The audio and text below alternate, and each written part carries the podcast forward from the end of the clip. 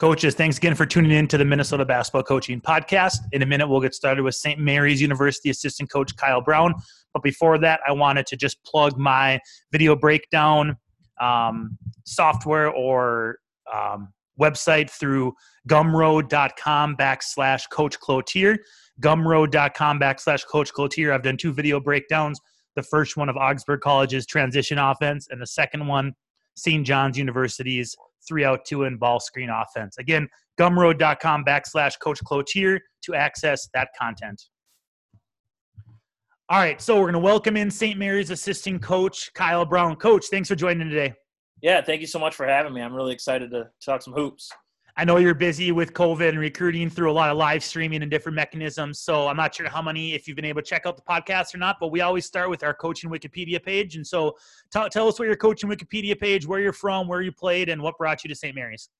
Yeah, so I, uh, I, I am I have listened to most of the podcasts. It's been a, a really good uh, really good series so far. Some really good coaches. I think for me, I started. I'm from Burlington, Wisconsin, which is uh, it's a town in southeast Wisconsin of about it's now about 12 12,000 people or so. Back when I was growing up and when I was younger, it was a lot smaller, and uh, just a real like middle you know middle class blue collar type town. Uh, I played every sport growing up. Um, me and my, I have a brother that's two years younger, and so me and him, you know, we competed all the time and would punt basketballs down the hill and get competitive. Um, and we both love basketball the most. Like he was a college soccer player, but I, I think if you would hold a gun to his head, he would have rather played basketball all through.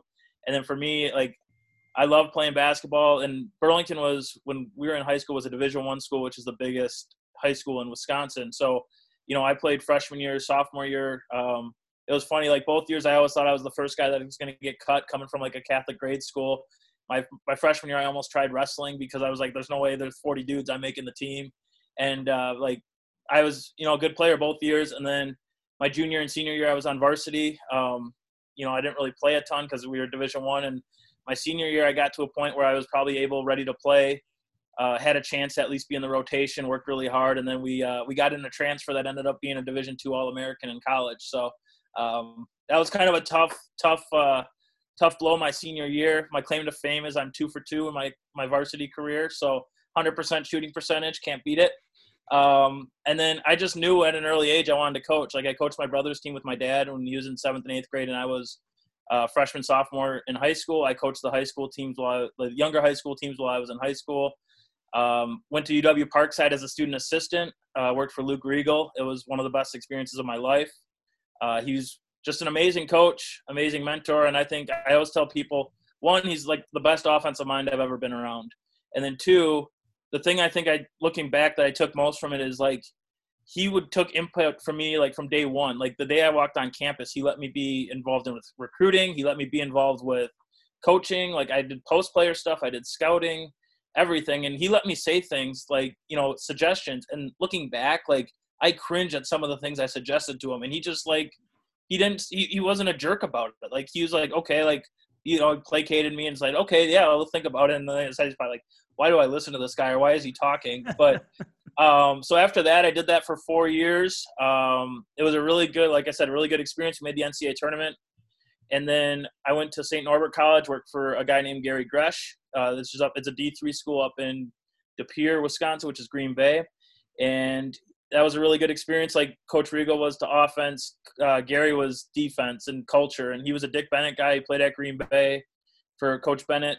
Um, so I learned so much, and I was basically from the time I got there, I was the one coordinating all the recruiting and doing all the stuff, and uh, really tilted my lens to the defensive side of the floor those five years, and we had a ton of success there with three NCAA tournaments and uh, three conference championships. And when I left, the last year I was there, they started a streak where they won like they set the NCAA record for most conference wins in a row over the next like three years.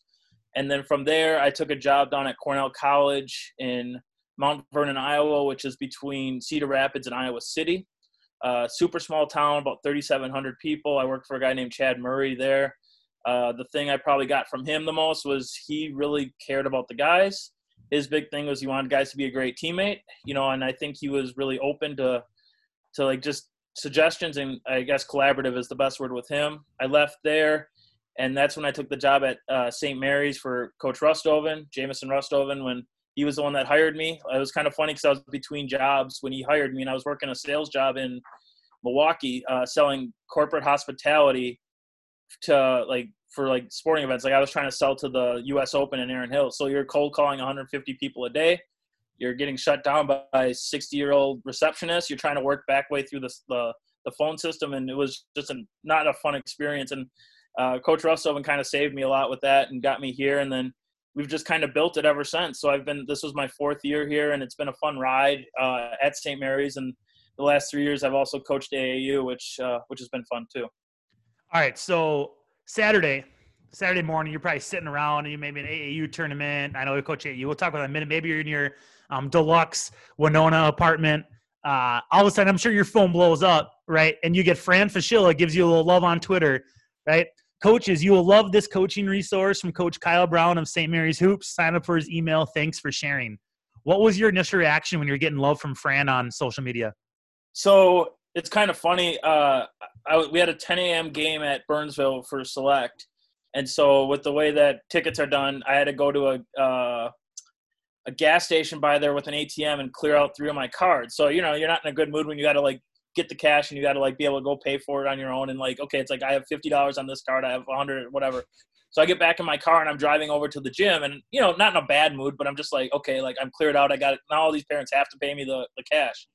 And uh also i get this notification and like i had included him in a tweet just including like that he was in the newsletter for the week. And it says fran fraschilla and i'm like oh he must have just liked it. That's cool. And then i like look i'm like no he mentioned me. And then he like i look down again. Not that i was like I was at a, I should say, I was at a stoplight. But yeah, allegedly uh, you were at a stoplight. I was at yeah, a stoplight. I'm not making air quotes or anything. I look down and I'm like, wait a minute, and I'm just like, I just had this feeling like, oh my gosh, and I just couldn't believe it. Like it was just so crazy. And then the whole day, like, you know, like I, I see Zach Cave in the gym, and he's like, he's like, did you see this? I'm like, yeah. He's like, oh my god, I gotta go tweet about it. So then it was like that the whole day, and it was just, it was one of those like really just, and again, it's Twitter. Like it's not like it's real life, but it's not like I'm just like this is the craziest thing that's ever happened to me, and just people blowing up and like notifications and like people like I jumped that day. I jumped 150 subscribers to my newsletter. So you know, like it was just one of those most surreal experiences I've ever had. Uh, you know, like with that type of thing. We deserve it because you put a lot of hard work. In the Gaps is the blog uh, that Kyle has started. Highly, highly, highly recommend. Hopefully, you get you know the four to six people that will listen to this. Hopefully, half of them, two or three of them, will will join the newsletter. Uh, just give us the background of how you started the blog and then what it consists of for those that might not be familiar. Yeah, so um, I started it back in the spring. Um, I wanted a way to kind of well, we are all dealing with COVID and lockdown in Winona, and you can see my deluxe apartment for those that have the video access. Um, it's not very deluxe. There's not much room. You know, like Winona's a good town, but when you're locked down, you're locked down. So I wanted something to do. I've always liked breaking down film online, you know, and posting stuff to Twitter, stuff to my YouTube. Um, for me, it was one of those things that it just made sense to do. I was following a guy named David Perell, and uh, he's basically big into it's it's branding and marketing and writing stuff online is his kind of niche.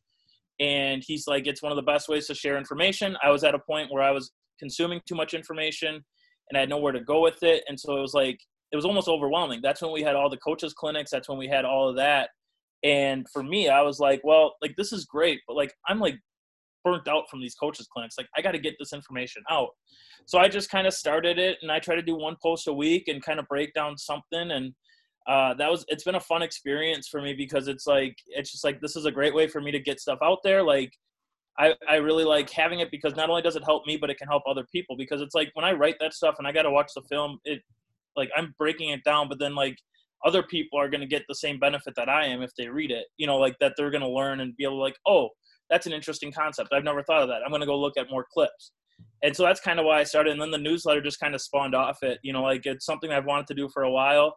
Easy way to share. I mean, it's completely free. Like, and I try to make it really quick and easy because like we all subscribe to a million newsletters that we never read because it's just like, well, I'm not watching 40 minutes of this or reading a huge article. Like five plays, you know, like some podcast recommendations, a couple articles, a couple quotes, and a video. And like it's like you can consume it at once, you can consume it in pieces, and I think that's a really it's been a really good thing. I've gotten some really good feedback on it, but it's just good to share. Like as you learn stuff, the best way to keep learning and, and digest is to share it with others. So what I love, what I love that you've done with this is when you break down, and I'm speaking more here to the film breakdown, is when you're breaking down film, you're not taking, all right, let's see what uh, Vogel's running for LeBron out of timeout. It's like, okay, that that's great. You could run anything for LeBron to get a switch in an ISO, and he's probably going to be successful and you look like a good coach. But I mean, you've done the Iowa Wolves, you've done the Maine, I want to say Red Claws, right? Not White yep, Claws. We, yep, yep. yep Maine yep. Red Claws. You've done some other teams too. You've done, I know you've done, you looked at the Portland Trailblazers, but you didn't like say, okay, let's look at some ISO sets for Damian Lillard. And so, how do you decide what you're looking to break down? Is there a certain action that you've seen from you know, with Iowa Wolves, you looked at a lot of it playing through the five, the new tradition or the the modern five out, playing through the five at the top of the key with some stagger away and away screens and that sort of sort of stuff. But is there like a specific action you're looking to write out, or is there just you pick a team and just like let the team take where you go? Kind of both. Um, like early on, it was more and I guess it still is like I'll go on Synergy and they'll have like rankings by percentile, or they'll say like uh, Northern Colorado has the best hitting the roll man points per possession with the most possession. So I, then I'll just dive into that. Um, like Portland, I did. It was basically I found all of Damian Lillard uh, ball screens. So all the times he's passed or shot on a ball screen and make and make. So it was like 700 clips. So I just dive into that. But um, some teams like the Rockets, I, I just did. Uh, I broke down the whole season of Rockets, and except the last couple bubble games.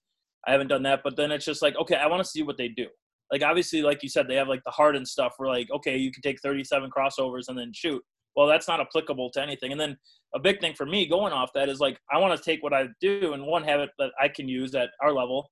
But like if i if i send it to a high school coach like like they can use it too. Like you know like the rockets for instance like okay the, the iso harden you know independent trigger being able to create on his own off of crossovers and and diving into guys to create a foul probably not going to work in a high school game on a friday night but what they do around that is really interesting because like they'll do like touch screens, you know, and they'll use different type of surprise screens where they'll they'll basically cut underneath and set like a I call it a mash, which is a, a screen into a handoff, and they'll set that for a guy. Well, you can use that, like that stuff you can do, but you can't do all of it. But like there is things that you can legit do, and that's that's how I approach it for me and then just try to show creative stuff. Like I, I think the more you look at like the creative stuff that those coaches are doing, not only can you just steal it like flat out and say, oh, I can run that, you know, but like you can also like, well, this is a really good idea, and we do this already, so now I can take these two things and put them together, and now I can build a series. Like it's funny. Like I was watching the Rockets, I saw a play I really liked, and that weekend in a, we had an AAU tournament, and I put it in. Uh, like literally just drew it up on the board, and we got a layup off it you know so it's like it was like okay well this is super simple like we could do this we do something like it so I, that's kind of how i approach the process of going and finding all that stuff I do want to disagree with you on one thing. I do think there's probably, if there's any high school kids listening to to this, at least three quarters of them probably think they can break their guy down on 37 dribbles and get to the rim. I do think coaches might not be cool with it, but I'm guessing there's some high school, a lot of high school kids think, no, coach, coach hates me. He doesn't let me play like James Harden, but I got that ability. Oh, there's a hundred percent. Uh, I think every most not every. I'll give some kids credit, but you know, it's the Dame shots from 38 feet and the the Harden crossovers. We're just all coaches are holding them back, basically. I think. Yeah, so. exactly. we're not we're not letting them be the art, artists that they actually are. Gotta let them hoop. Uh, Gotta let them hoop. I, I want to come back to some of the specific actions as we get into more of the ball screen heavy stuff here in, in the in the second part of this. But I just want to briefly touch on your um, AAU and then the last couple of years at St. Mary's here before we get into ball screen heavy stuff. So you've been coaching AAU. What is something that you've noticed from the AAU game um, that is maybe helping you in recruiting guys, or just something that's maybe made you look at um, the college game differently? Um, good question. I, I think it's been a good experience working with Select. Um, you know, I've coached the third team each year, and you know, so it's it's good for me to see that because it kind of like when you're at the college level, like you kind of take for granted a lot of stuff that oh they can just do it. They're a varsity kid. Um, so I think one, it makes me appreciate just how good a coaches high school coaches are. You know, and I don't think high school coaches get enough credit. Like you know, when I was younger, you know, I always thought the NBA guys and the college guys were, you know, not superior, but like that's who I was. But it's like, no, these high school guys, what they have to do, like you don't, some don't get to recruit. So it's like it's one of those things where it's like you got to really just take the guys you have and build what you're doing that year each year. So that's something that I've learned a ton. I think being around kids more at that age has helped me recruiting wise because I get to see what they're like when it's not like a text from a college coach or like they're on a visit. Like so it's kind of giving me like an insight into how they think, what type of things they're looking at. Okay, like well, I had a recruit last year, maybe that didn't I didn't connect with. Well, why didn't I connect? And then I'm talking to some of my guys this year, and it's like, oh, so this is what they are talking about. This is why it doesn't resonate when I'm talking with stuff that, you know, you know, or this is like, you know, I'm making a joke about Facebook or something, uh, social media, and they like they don't even do Facebook. They're on Snapchat or they're on TikTok or whatever. Like like that kind of stuff is has been really beneficial. And then uh yeah, like that's the biggest stuff. And like for me, like how I view it is like a way to uh experiment with things I want to work on, like different drill ideas, like finishing stuff. Like we had a lot of issues, not a lot, but we had some issues like finishing at the rim last winter for St. Mary's against the guys that were like going vertical. Like we we didn't do real well with that. Well, I'm like, how can we work on that? So in AAU, we were kind of having a similar problem. So, you know, like we did a lot of our finishing stuff with a slight advantage, and then we put a guy at the rim, and now you have to like go finish against a, a chest up or a vertical, like a wall up type thing. So like that's the kind of the way I use it, even with like teaching stuff. Like I did a dribble drive for two years with AAU to do structure. Like this year, I went to like a like a five out more delay type stuff. You know, just be, I've never coached it, so now I got to work with it. I thought it fit our guys. Like, well, I'm going to dive all into this this year and kind of do it and and see how it works. And that those are kind of the big benefits I think I get from it. You guys were one in 24 a couple years ago, and this past year you made the playoffs and had a playoff win. Talk about the the transition and the change. I don't, you know, changing of culture. That stuff gets thrown around a lot. Just what, what were some of the things that you guys did in the last two years to make that huge leap as a program? Yeah, the one in 24 I would not recommend. It was not uh, good for the mental health. Um, and, and in all seriousness, it was a fluke type thing. We lost that summer before we lost our best player, like potential player of the year in the MIAC, potential All American, who was Eli Cave. You know, I, we lost him in July to a knee, and then we lost our probably our second best player, Kevin Gleason, who's from Washburn. Eli's from Benilde, and then Kevin's from Washburn. We lost him to a knee so in the span of about three weeks, you go from being like, hey, like we're gonna be young, but we got Eli, we got KG, like we're gonna be all right. Like we'll, you know, we're not gonna be the best team in the conference, but we'll we'll be able to compete. We lose those guys, and now we got to throw three freshmen in that we recruited really hard and a couple other freshmen into the fire from day one, and that was, uh, you know, uh, Jamison Rusthoven was the coach that year, and then he, you know, like we did a great job recruiting guys. Like even like that class was Sawyer Rosner from Phelps, Wisconsin, Kareem Anthony Bello, from Chicago, and then uh, Jake Bailey was the third guy in that class from uh, Cameron, Wisconsin. And those guys were really talented, but they're freshmen going against men. Like Jake was 6'8", 180 pounds going against dudes like Colin Olmscheid from Augsburg and like these other big like you're just not going to do well in that situation when you're 40 pounds, 50 pounds lighter than a guy. So it was a tough year, but it was there was a lot of benefits. Those guys got good experience. After that, uh, during the summer of that year, there was a coaching change. Uh, Joe Fano came in, and he he was from he worked at Benedictine when they went to the national championship and uh, lost to St. Thomas. That was the only game they lost all year, and then to North Park. So when Coach Fano came in, it was a huge, huge. Uh, it was crazy. Like it was a crazy couple months, and you know, like we kind of stabilized. You know, after he got here, and I think the biggest thing he did was just the accountability piece. Like he really brought that from day one. Like he's like, hey, like this is how we're gonna do things. If you don't like it, there's the door. I think our guys bought into that. You know, we had a, a good year. We won eight games that first year with coach. Um, kind of changed some of the offensive stuff. We did more Davidson motion. He's like an expert in it. And then, you know, we just, it was more just the culture piece. Like, and it wasn't that our culture was bad, but it's just when you ever you have that change, it's a natural change to that new culture. And we, we lost, we won eight games that year. We lost 10 games under 10 points. We got, uh, beat at the buzzer three different times in, in the MIAC play. So we were really close to being really good. So our guys were really excited. And this past year, we were finally experienced. Like college basketball, high school basketball is the same way. Like you don't win with young guys unless you got like lottery type guys like at your level. And so this year was, you know, you take that logical progression. You know, you probably don't go from one win to 15 wins in a year unless you're really special. You know, but we went one to eight, and then this year we went to 14.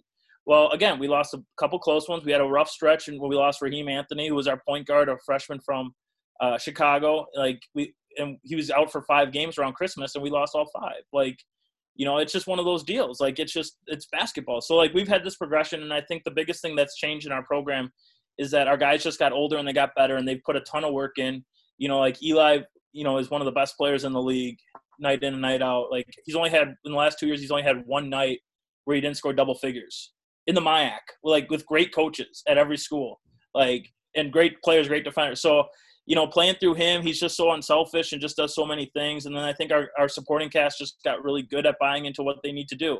And and we, we were much better defensively this year too, which I think helps a ton. And it's been it's been a fun ride. Like like the words don't explain like how good it felt after this year, knowing that we did something that's really never been done other than one time in our school's history most of the people listening to this are going to be high school coaches. So I want to take uh, your insight into the college world and help some high school coaches out with their uh, student athletes that hopefully they're going to be able to coach this winter. So obviously the spring's been goofy with COVID and the recruiting and how you guys have went about with getting out and watching guys play. So what is one piece of advice that you might challenge a high school coach to help their player get on the radar with college programs, given that the AAU season was a little goofy? Yeah, it was really goofy. Um, I would say the biggest thing – is just have that level of communication. You know, like, and I'll admit I'm not always perfect with like if a coach sends me an email on a kid, like I don't always get back right away. Like it's just life. Like sometimes it's just like, hey, I need to get back to this guy, and you just forget. But it works the same way. Like some, like I get that. I would say the best thing you can do is just you know if you have film on a kid, like reach out to a coach, be like, hey, coach, like I don't know if you saw Johnny this this summer during AAU. Like he's been really good for us. Here's what he can do. Here's his stats from last year. Here's some film let me know if you need anything else. Like I think that's the best thing you can do. And like for players, like honestly, like we get a million emails um, from kids like from all over. Like I get emails. I got an email today from kid from like New York, a kid from California, a kid from I think Australia. Like I've got like that's an everyday thing. Like so when you're like sending those emails, or if you're telling your kids to send these emails, like you got to personalize it don't put like you're the hardest working guy you've ever met like because like every kid says that and we'll be able to tell that in the film but I think like the biggest thing is like go and fill a questionnaire out and send an email because like if I see that you filled out a questionnaire, like it's a small thing, it's taken five minutes, but like, hey, like they took time to do this. I'm gonna watch this film and and personalize the email. Don't just say, hey, coach.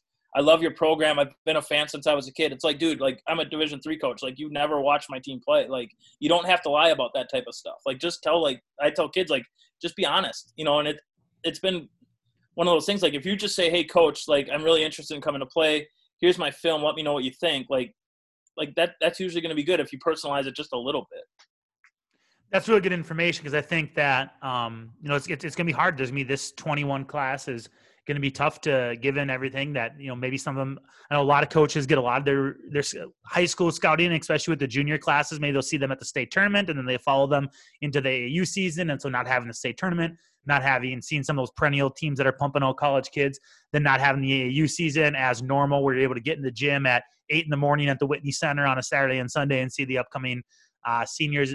I think coaches, it's it's a little bit of our responsibility. I know we're gonna have a lot on our plates as teachers and educators, but I do think that we need to really do take the extra step with helping our guys get recruited. So I think that's great feedback. Um, just want to review that. You said the questionnaire, personalize the email, and be honest. Right? Those would be the three big things. Yeah, like for for a player, the, the less you try to describe yourself, the better. Like, I don't I don't need you to tell me that you can play one through five. Like, if you're six two, you're not playing one through five.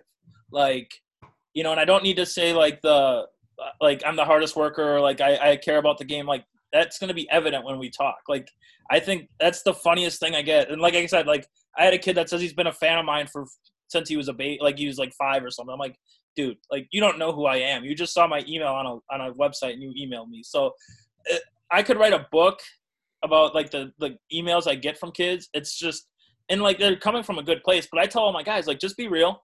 Just say, hey coach, this is my film. This is my stats. This is I, I'm a two guard at I don't know Mahtomedi or like if you, I'd love to talk to you about playing. And just be real. And just the less you put the better. Like as long as you personalize it a little bit and it doesn't look like a form letter set to every coach in the country most of us will at least look at the film and then it's just up to how good you are.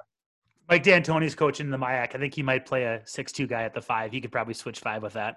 Yeah maybe. Like I, I, I, he, he'd probably find that guy's so creative. He'd probably find a way to make it work too all right, let's get into ball screen offense. I know you mentioned that you know for a while you're kind of more of a defensive lens guy, but you've done you've put a lot of stuff with ball screen offense.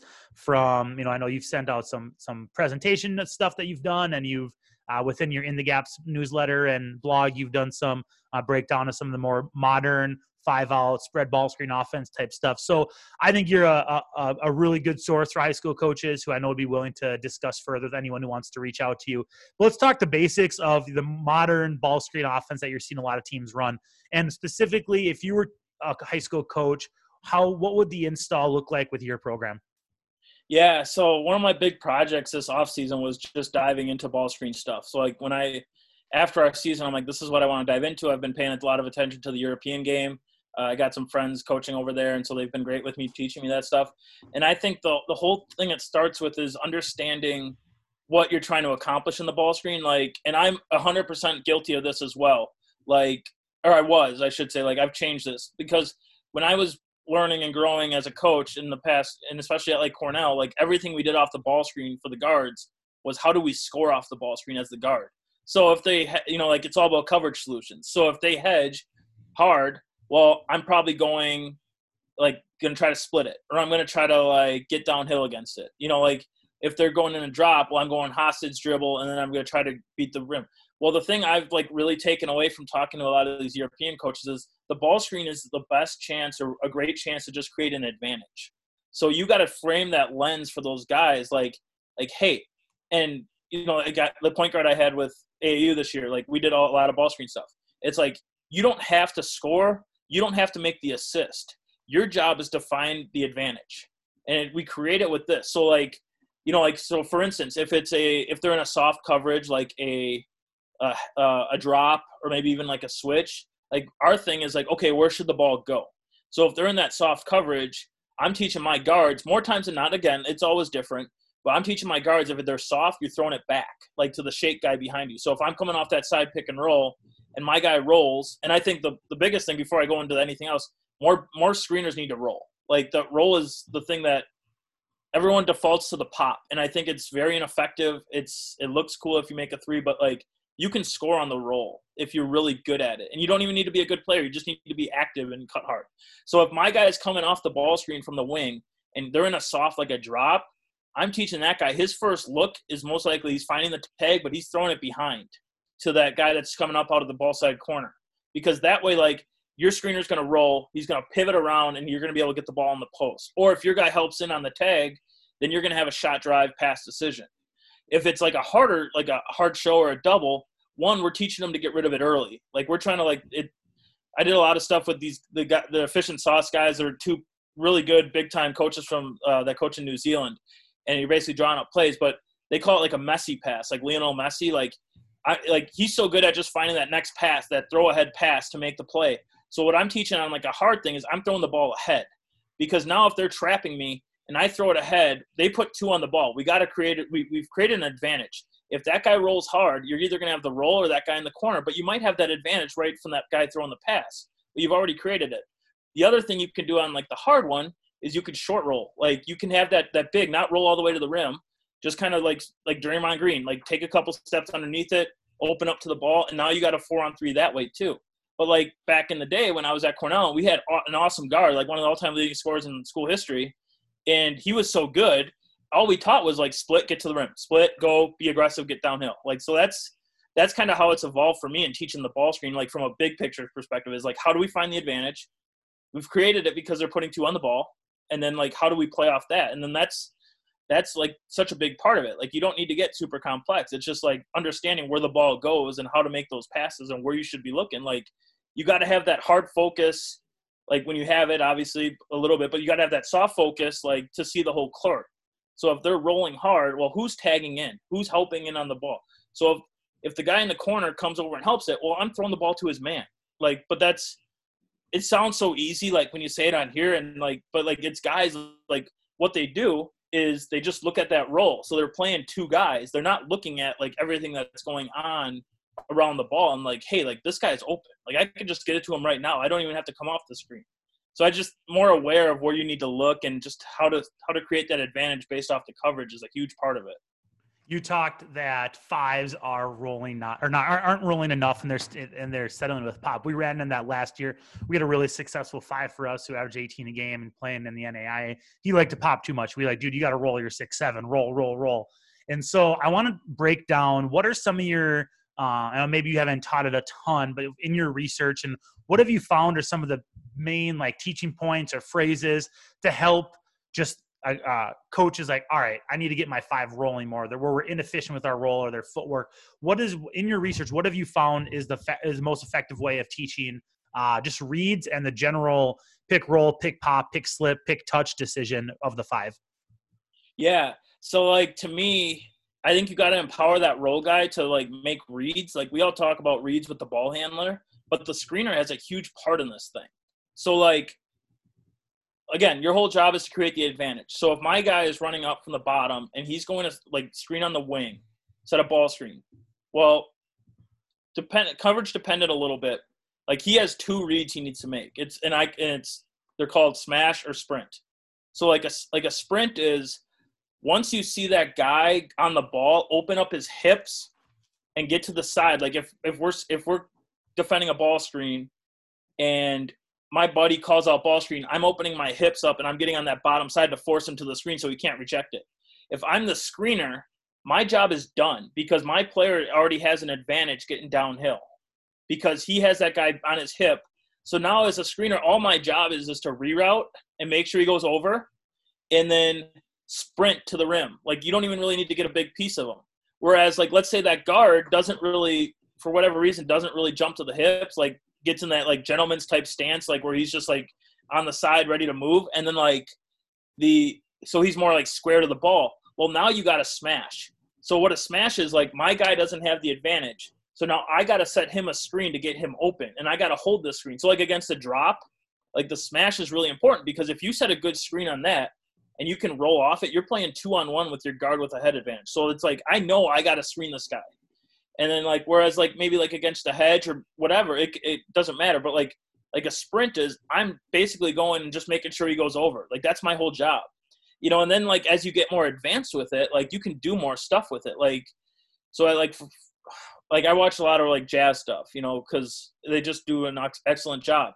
And like you'll watch like Gobert when he screens, he's so good at just manipulating angles for his ball handlers, depending on who they are. Like if it's a drag situation, and he already sees that that defender is pushing him middle, like where he just needs to sprint. He's like like running to the rim. It's, uh, I think they call it like a roll run or something like that. He doesn't stop moving. He just goes through that gap between the, the offense, the offensive player, and the hedge guy, and he runs to the rim. Well, in a drop situation or whatever, that that hedge guy has to be able to stay underneath the roll, or else in that situation you're giving a lob or just giving up a layup. And then he's also good at you know like okay like do I just stop a second and make sure that guy goes over? Do I make you know like that kind of stuff? But the other thing he's good at is he'll like screen a little higher because everyone talks about screening low and forcing that guy down. Well, he'll like especially with Ingles, like he'll screen higher on the body and what that does is like, and I mean, like even us, like we tell all our guards to go over every ball screen. Not, and they they have freedom to go underneath sometimes, but like so if you screen higher on the body, that guard is going to do one of two things. That guard's going to trace it and go so high to get over the screen because he's doing what coach told him that now you got that two on one advantage going to the rim and now you can play against the, the drop and like have the shake and have all your movement. Or he's going under and once they go under it's an automatic rescreen. So now you got, you know, like Joe Ingles, but even like with my AAU guys this spring and summer, like we taught them if you if you if they go under, you automatically turn and rescreen because they can't go under twice, or else they're going to give up a, a, wide open shot, and it, or you're so low you're getting to the rim. So I think just empowering your bigs to be able to understand situation, how they're how they're reading the screen, like okay, like what is the defense doing? Again, like short roll, are they are they really jumping out hard on my guy? Well, I just find the pocket underneath, and then once I get there, now we're playing four on three.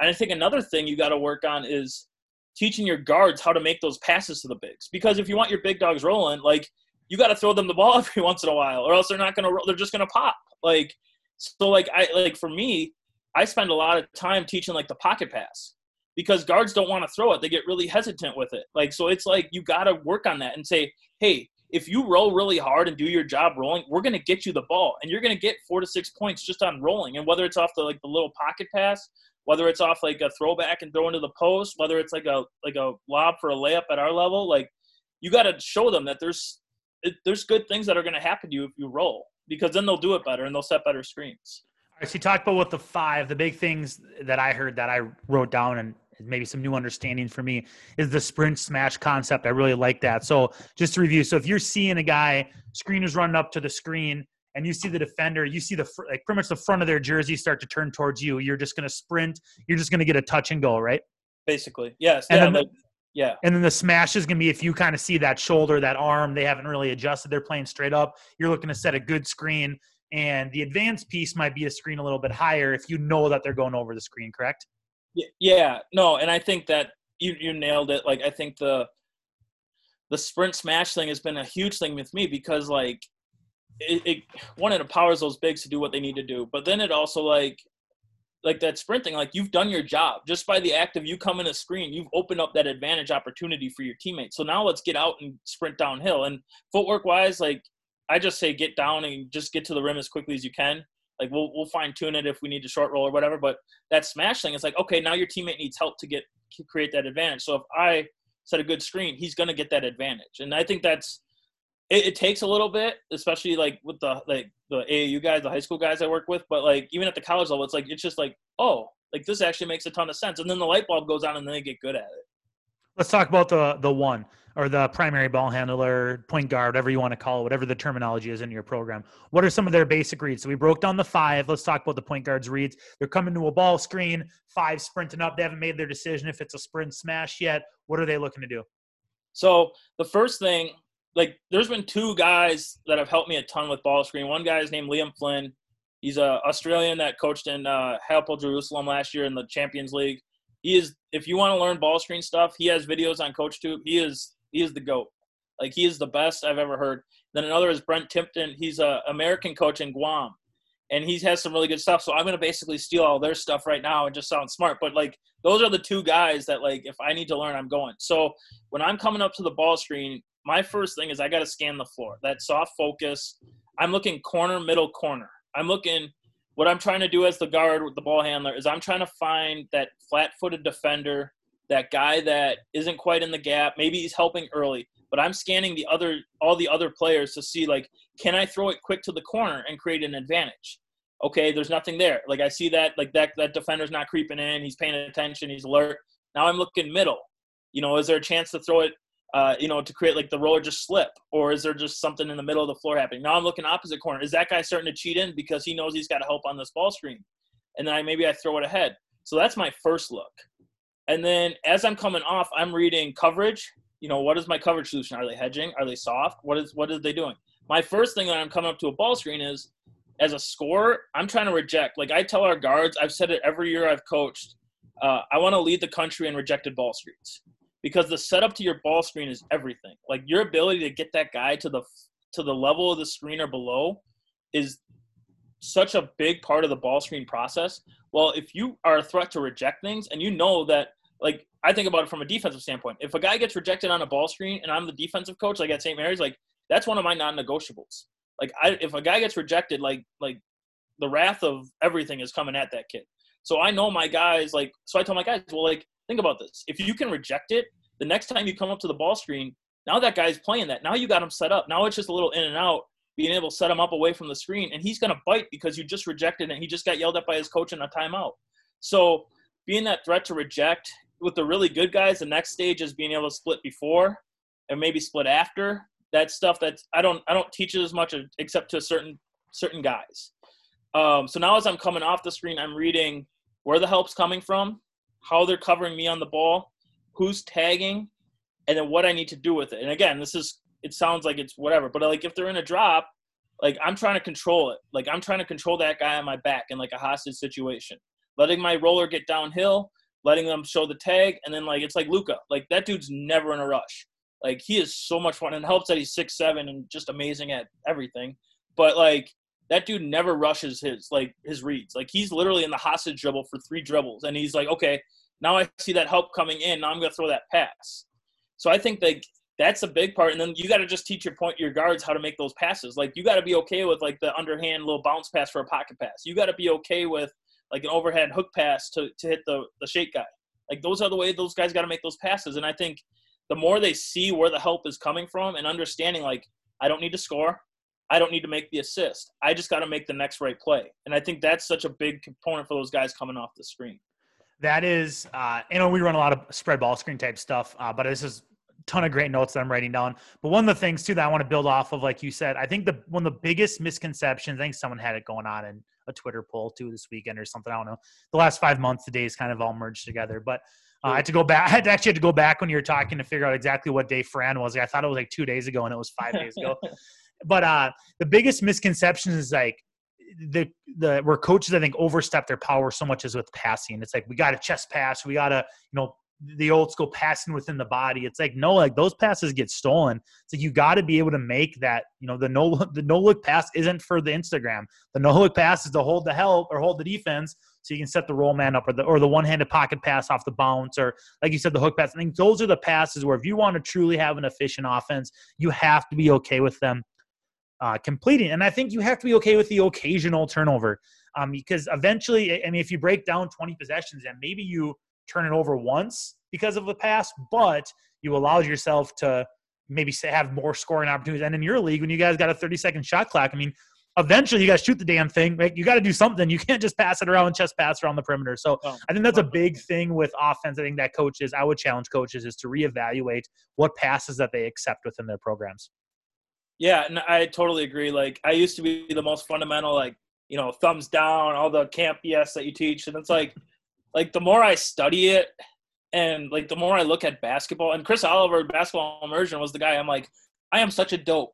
Like my guys don't make those passes, so let's get them good at like the passes that they are making. Like the first day, you know, like even like AAU a little bit, but more with our college guys, like like when we're working on ball screen, like the first thing we're working on is throwing that underhanded bounce pass for a pocket pocket pass. And it's funny because like you have it in a game. Like we had a game, we knew like we'll go two on two ball screens and work on what they're gonna cover, especially for like Eli. And in a game, I can't remember who we were playing, but Eli makes the bounce pass, and I'm like, we got on him at on our guys at heaven, like it's there, just throw it, just throw it. And in the second half, in front of our bench, Eli makes that pass, and he looks at me, and I'm like, yes, like you did it, like thank you, like you know, it was just really cool because it's like guys are just hesitant to throw those passes because they've been taught like inside the body, thumbs down when you throw it, you know, bounce it two thirds of the way there. It's like, no, like play basketball. It's all about getting the ball to where it needs to go as fast as possible and as accurate possible. Now, if you're not good at throwing the hook pass, like you better work on it because you need that. And I, I just think like for me, like that's been a huge adjustment in my coaching last ball screen related question. You've done a lot, or maybe this isn't even ball screen. Maybe this is more offense based. But if you could answer it with in, reg- in regards to an action that is some sort of ball screen, I'd appreciate that because okay. then I can write it down for my team. no, Got but uh, so you've done a lot of studying. What's the? You mentioned the mash action, which I really like. Uh, so maybe that's your answer. What action have you seen um, that is the most applicable? That maybe in maybe NBA teams are running this, high level D ones are running this, but I know that high school programs can run this successfully. Hmm.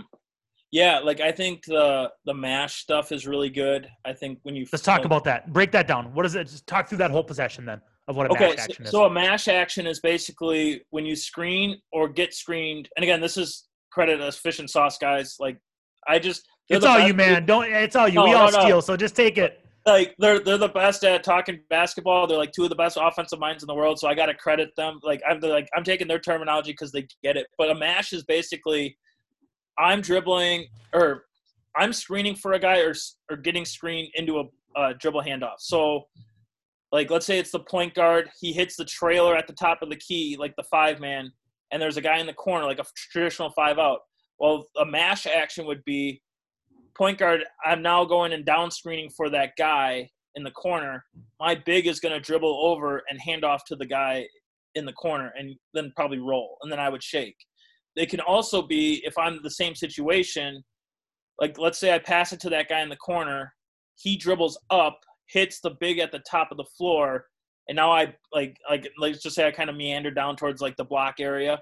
Now I set that back screen for that player to come off me, and then I come and get the handoff. Those are both considered like a mash. You screen or get screened, um, you know, to get to a dribble handoff. So I think that's like really effective.